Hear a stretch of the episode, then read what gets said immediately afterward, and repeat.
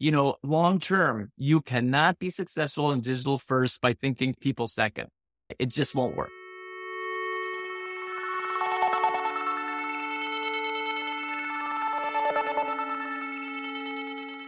Hi, everyone. This is Sam Stern, but that was not my voice you heard at the beginning. My guest today on the CX Patterns podcast is Joe Wheeler. He has a new book out called The Digital First Customer Experience. I've read it, and Joe and I have a great discussion that I want to share with you in just a minute. But what struck me most about the book and our conversation is how many examples and recommendations Joe shared about how to create humanized digital experiences or digital human experience combinations. That's why I started the episode with the quote from Joe. It was not just an excuse to show off my editing skills. Joe has been in the customer experience world for a long time.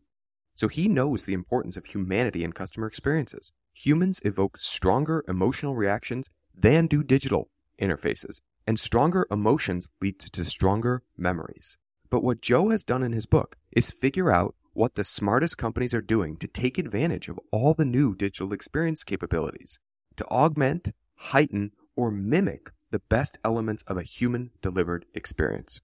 We talk through some of those case studies in just a moment, but I wanted to emphasize that this conversation and this book, while ostensibly about digital experiences, touches a lot on human powered experiences too. That's what is striking to me about the best companies and how they approach this. All right, let's get to the conversation with Joe.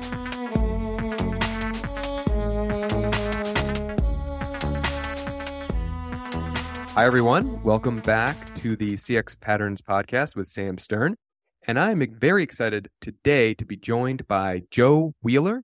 Joe is a customer experience expert, a technology innovator, consultant, fellow Massachusetts resident, and best selling author.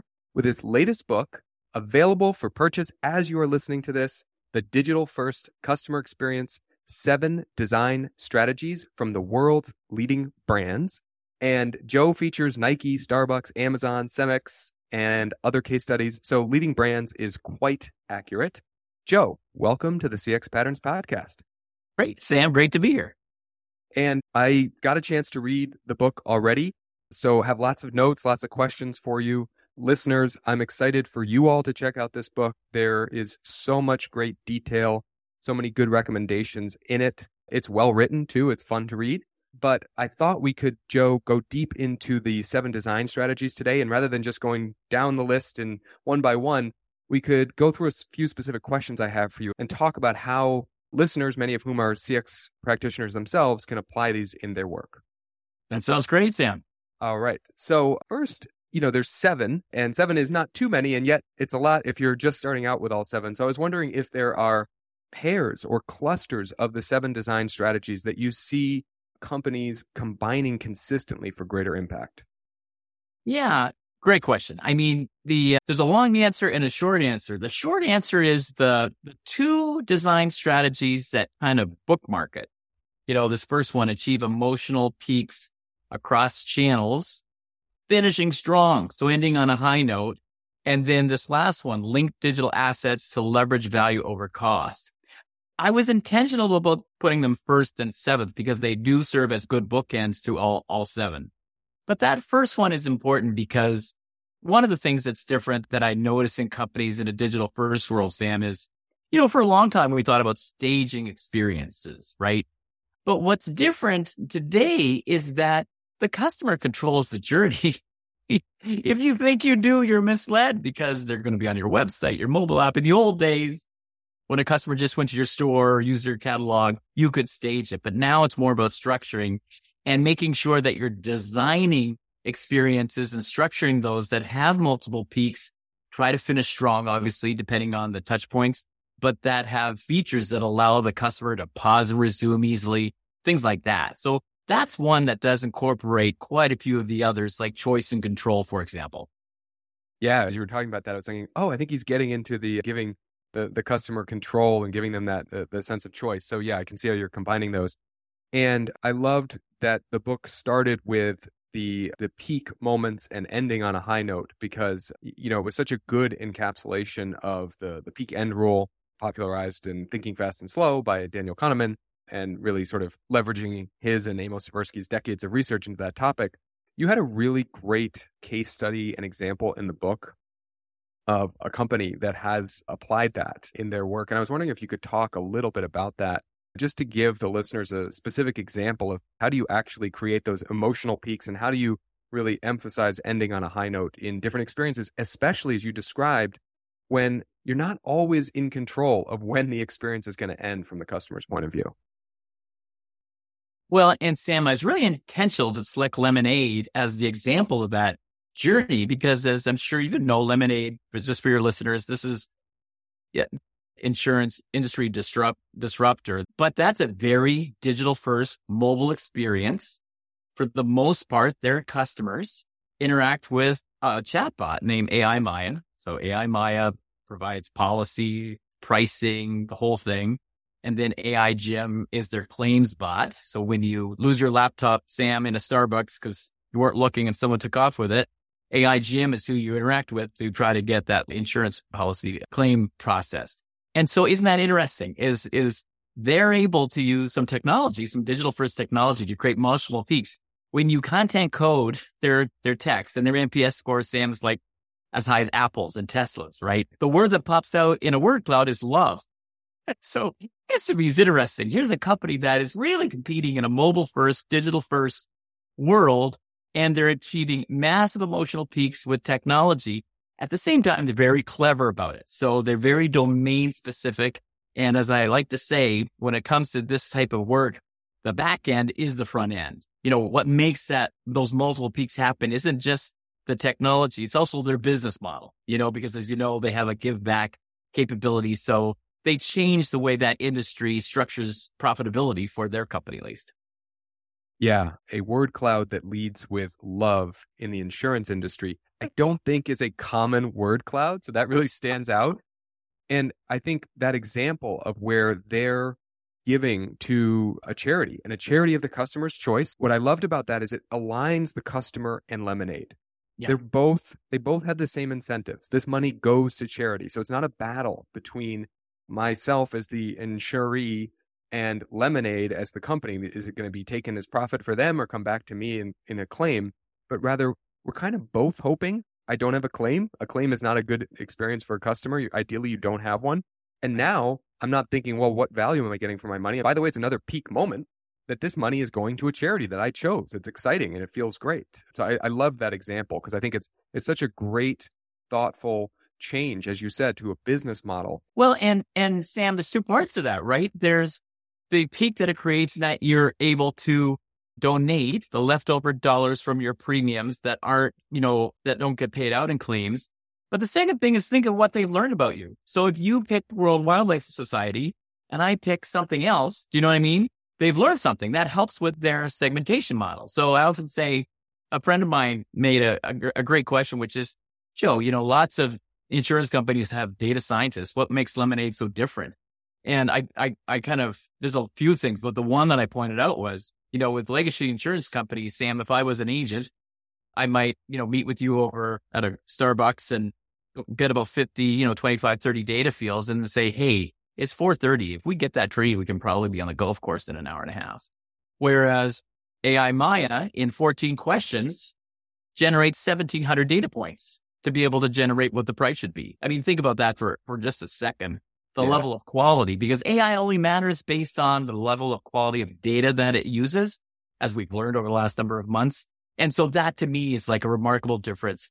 How they design the front end and the back end, and then how a business model links uh, to that journey, that design of that journey that is part of their goal to scale what will be a very big company, I think, someday. That's a great point. So I, I want to challenge you here on, on one thing, because I think what what's fascinating about Lemonade and is exciting and innovative about their example, I can imagine if I'm listening to this and I work at an existing company with an existing business model, I'm saying, okay, well, sure, if we were starting from fresh, we would we could do some of these things, but very hard if we're retrofitting um, an existing company with an existing business model, right? If you're an insurer competing with Lemonade, you probably have insurance agents or you have all of this infrastructure in place. So, how would you think about applying some of those lessons when maybe you are constrained by the existing business model? Yeah, geez, Sam, that's a great question. And I've only figured out two ways to address that. I mean, because the truth is in the insurance industry, you know, listen, I think, I think legacy insurance companies, like their, the Lemonade co-founder said, you know, we're a technology company in the insurance industry, not an insurance company with an app. Like he made that kind of point clear.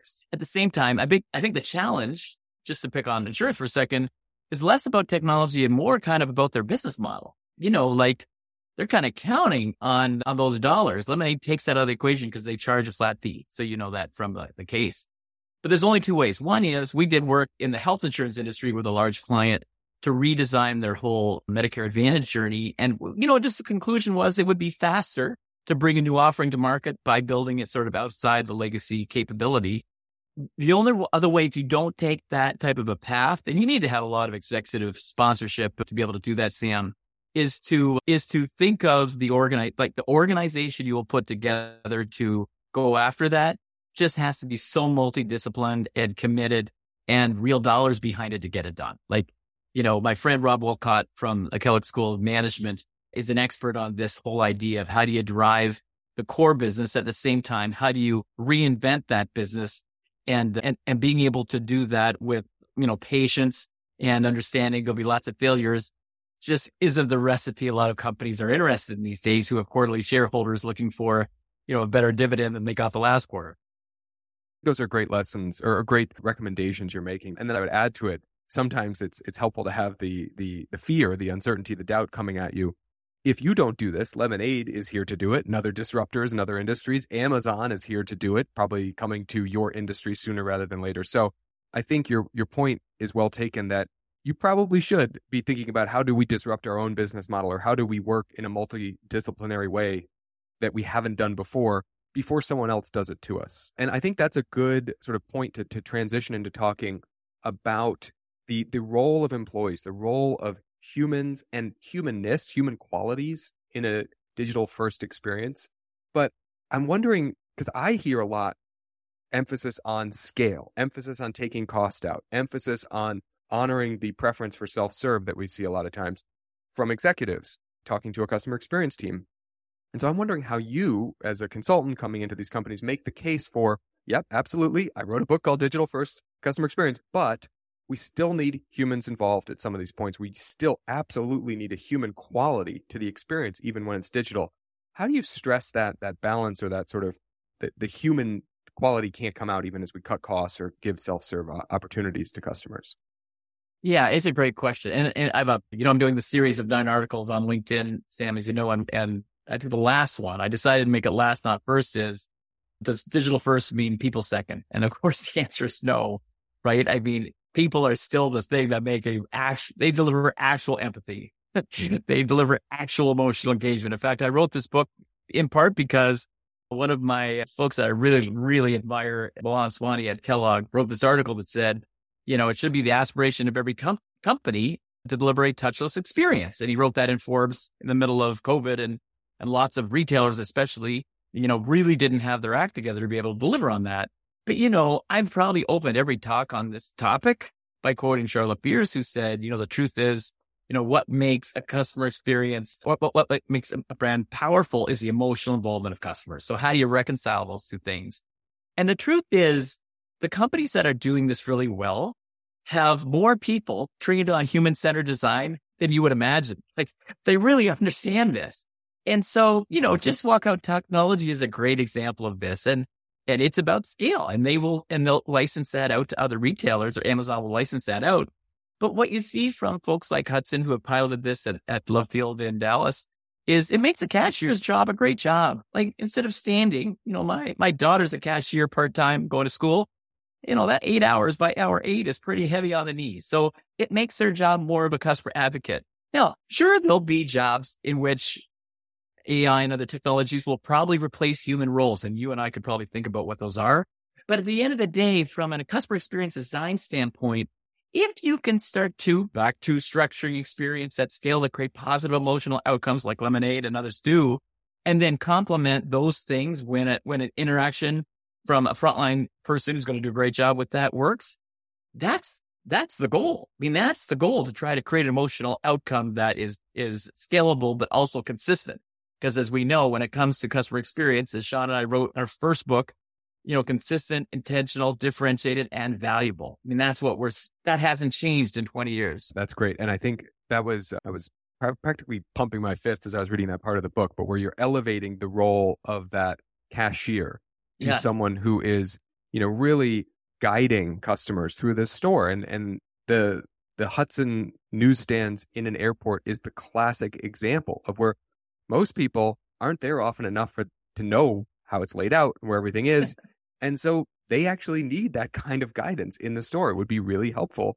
And it and it's a nice human moment to have in both directions over and over again. So imagine spending your day doing that all day rather than just, you know, taking a candy bar and a bottle of water from somebody and scanning them and giving it back. And I think you're getting at another thing that I wanted to ask you about, which is, you know, how do you engage employees to help create these more digital first and humanized digital experiences. And I think what you just said about elevating that role of that employee, I see what's in it for me. I'm not being cast aside, I'm being elevated. Yes. And, you know, my advice to anyone listening to your podcast is just read everything Howard Behar has written on this topic and you'll, you'll know everything you need to know. I had the pleasure of spending a bit of time with Howard on the Starbucks chapter and, and it changed dramatically from after spending a bit of time with him because, you know, he understands this relationship between the employee experience, the customer experience, and the, the shareholder. This is a company that's coming back to build trust with their partners.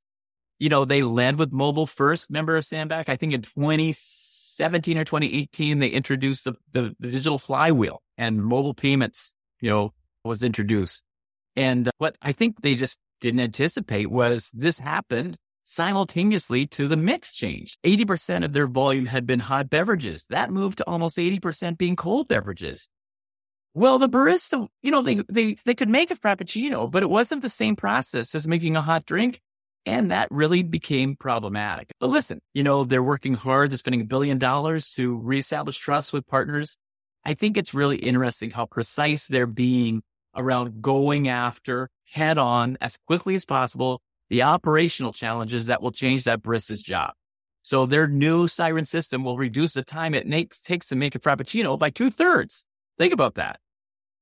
I love that example because what I think is, is, is important about it too is these companies aren't perfect, but what did they do? They said, okay, we've, we've, we've got to recommit to our investment, our empowerment, our enablement of our partners. Starbucks is interesting for so many reasons, not the least of which what you just described, Sam. But the other thing to me that is striking is, you know, this is the brand that taught us they paid more per hour. They gave health insurance to part-time employees. They were the first to do that, you know. And then the other thing that's odd is their business wasn't suffering. Like they were still growing revenue percentage of digital, but long term, you cannot be successful in digital first by thinking people second. It just won't work. You also need to figure out the, the frontline employee drivers too. We had a client and uh, we were building their balance scorecard as part of the overall customer experience engagement. And the head of operations showed up late for a meeting. And uh, my head of research was, was kind of sharing the results of the employee loyalty driver research. And he came in late and he was staring at the screen and he kind of, kind of face kind of glazed over. I said, Lou, what's wrong? He said, Joe, you're not going to believe this. The reason I'm late, the number one driver for frontline employee satisfaction was smooth running equipment. It wasn't pay. It wasn't recognize me. It wasn't give me better schedule. It was smooth running equipment in a convenience retail operation, right? That's really important. He said, I just came from a meeting where we were trying to decide if we could cut back the maintenance of those machines from four times a year to two times a year. This happens in companies every day. Someone yeah. who's like a really motivated financial manager goes, why are we fixing most machines four times in the stores, they seem fine. Let's cut that in half and changes the world for, for employees and customers without even knowing it. Wow. I wish I was more surprised by that story, but it sounds all too familiar. Well, Joe, thank you for joining me on the CX Patterns podcast. We appreciate it. Sam, great to be here, and maybe we'll grab a coffee in Cambridge one of these days. Yep, would love to meet in person, have a human human moment, human connection where you we see each other on Starbucks, video. Sam. We can do it at right. Starbucks. Give, That's uh, right. give Howard That's some right. incremental uh, revenue. Exactly, exactly. Listeners, I've linked to the book and Joe on LinkedIn in the show notes of this episode, so you can find him. You can find his articles. You can find a copy of the book. And again, I've read it. I recommend it. Thanks so much, Sam. A pleasure to spend time with you.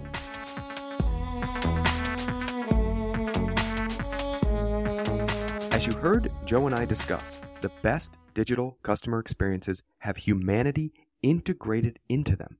But also, this is not all about how human the digital experiences can be. At their best, digital experiences take advantage of scale and speed that humans cannot match. The examples in Joe's book emphasize that whether it's the infinite customers that Lemonade's chatbot AI Maya can create insurance quotes for, or the true one of one personalization that Spotify's algorithm can offer to each of its listeners, there are really powerful digital capabilities available now that you can offer to your customers and that will complement and uplift the remaining human interactions.